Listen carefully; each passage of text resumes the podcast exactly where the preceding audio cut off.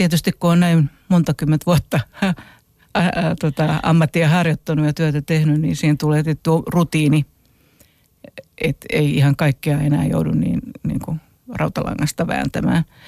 Mutta joka tapauksessa se on, se, on aika, se on aika mystinen prosessi, mikä tuolla ää, korvien välissä toimivassa inhimillisessä tietokoneessa tapahtuu. Et sitä on aika vaikea kuvailla, mutta, mutta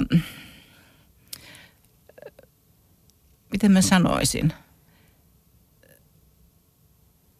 Se tulee niin kuin, voisi sanoa niin kuin joskus puhutaan, että, että joku käsi ohjaa sinun kirjoitustasi, niin joskus pääsee sellaiseen flow-tilaan, jossa, jossa tuntee, että nyt tämä menee ihan omalla painollaan ja mä vaan annan mennä ja käännän ja, ja tota, valmista tulee.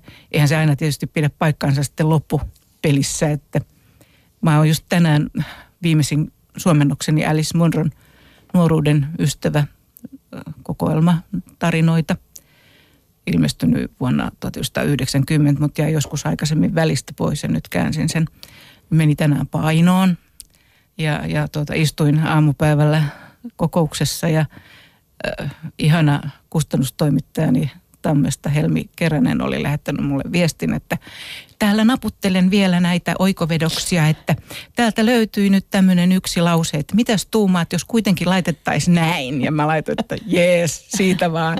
Että on ihanaa, että on vielä tällaisia kustannustoimittajia, joilla on tämmöinen vanhanaikainen ote työhönsä. Että ei vaan panna tuosta läpi ja luoteta siihen, että kääntäjä, kun se on ollut pitkään alalla, että se nyt osaa kaiken että tota, otetaan kantaa ja käydään kahden kesken läpi niitä vaihtoehtoja ja variaatioita, mitä kieli pitää sisällään.